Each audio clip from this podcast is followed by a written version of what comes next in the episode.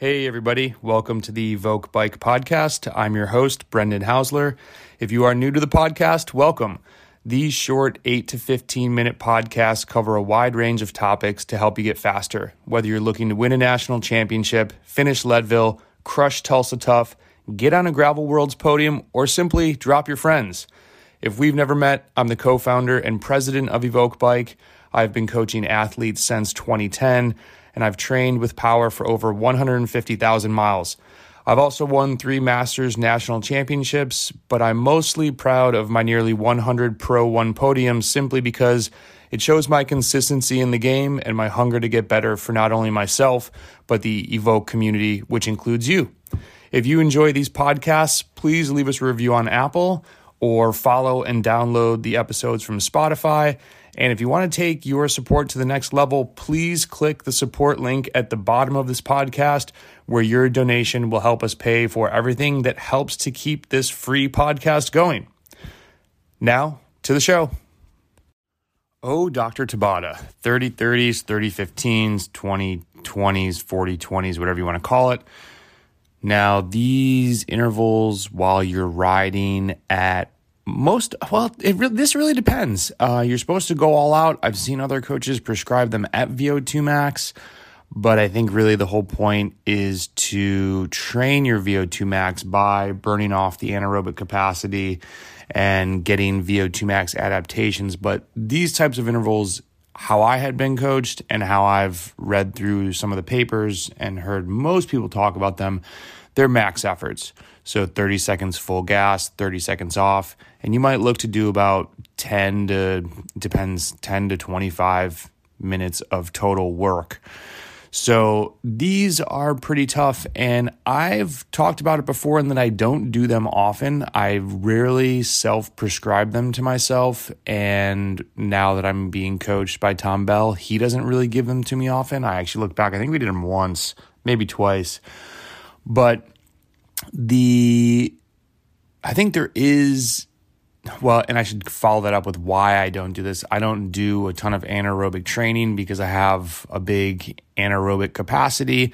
And if you read my anaerobic capacity blog, you already know that more does not mean better because you become more glycolytic. And that is not something that I need to train. So we sort of stay away from those super hard efforts, and I definitely get enough crushing on a group ride or a, and caveat a group ride where I know I can will be going super hard, not a dilly dallying group ride. Uh, and races, but really more training myself to become more aerobic over the past couple years.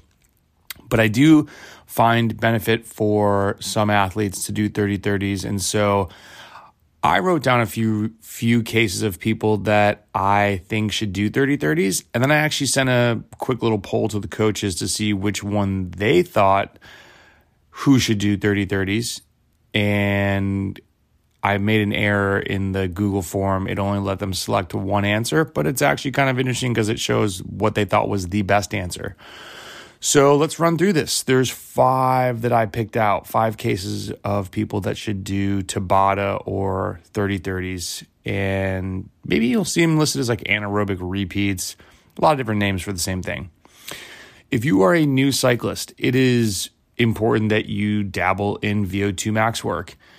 A lot of times, new cyclists struggle with holding power or just dialing in the power. So you send them out and they do an FTP effort, and the watts go into VO2 max and down into endurance. And it's just, especially if they're outside, it's just not super dialed.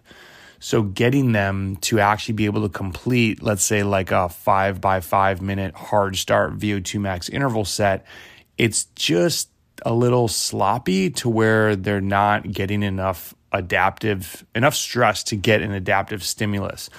So these shorter, just go max for 30 seconds, it's really hard to screw that up, right? And then recover and then go max again. So number one, I think new rugger, new ruggers, new riders that struggle with longer VO2 max and not struggle in the sense of they're a bad cyclist. They're just not, they're not used to it yet. Uh, I think cyclocross racers, this is good. There's so much smash coast, smash coast. Um, that's pretty self explanatory. You need to be able to go hard. You need to be a monstrous freak if you want to do well in cross.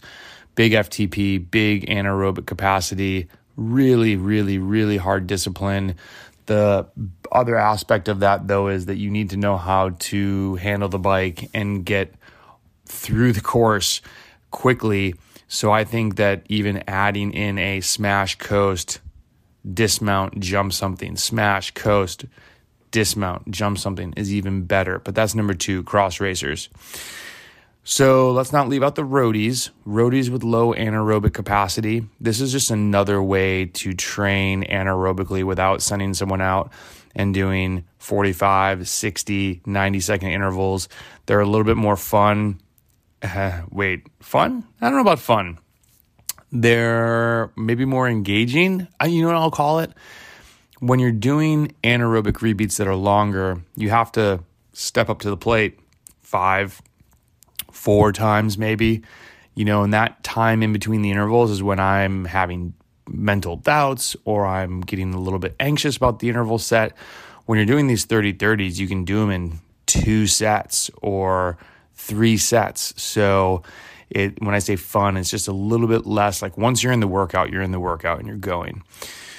Uh, I think also roadies, you know, I hadn't prescribed these, but I've been thinking about it from the Stephen Bassett podcast. He really enjoyed doing these at the end of a long race, and he felt like the 40 20 simulated some road race scenarios, which I always sort of pushed back a little bit in that I didn't think 30 30s were very race like. And I'm still torn on this a little bit because I don't think the over and over and over and over and over is realistic, but I think being able to if you are a climber, a GC guy, definitely I would be doing these because you know I was I, th- I think I podcast about the athlete that I had sent to Green Mountain and was reminding him, listen, app gap, it's not going to be a steady power climb. If you're with the lead group, people are going to be throwing some punches, and you need to be able to throw some haymakers and recover. And 40 20s or 30 30s are a good way to do that. I think also just for roadies at the end of a race, there's going to be moments where you're going to have to follow a move that your body does not want to follow. 30 30s are going to be good for that. And I don't think you need to do really long ones, probably just like a five minute 30 30. So, you know, maybe it's six hard accelerations at the end of a long ride, but those are good. So, roadies at the end of a long ride before race season.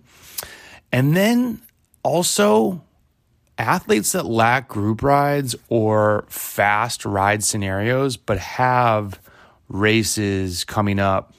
Um, it, this the whole idea that these force you to go hard when you probably don't want to is what I think those athletes would benefit the most from. Now, I also so those are my five, and I'm sure there's others shoot me an email. Maybe we'll have a follow up on 3030s if you do them, if you like them, which ones you do, if it's a different, or, or why do you do them, if it's a different reason than listed.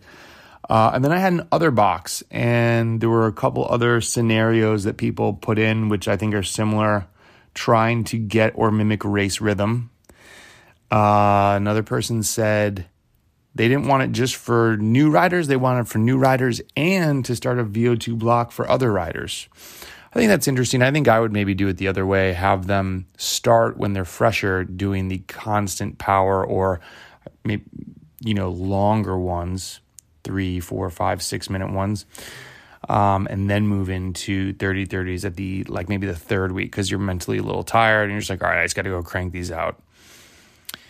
Uh, another coach had mentioned doing both in one workout, which I'm actually thinking about building. That sounds like an interesting one. And he had highlighted, you know, it's impossible to exactly tell, but maybe some people adapt to shorter efforts. So doing both would kind of cover all bases. And then another person said it really depends on the rider, which is a which is always the answer. So the the how many of these do you do definitely varies. You can look through different blogs. I think you want to do them. Well, it really depends on the the reason why you're doing them, but you know it could be again, 10 to 25 minutes. Some might do more than that. I think that's probably going a little overboard, but DYOR, do your own research on that one.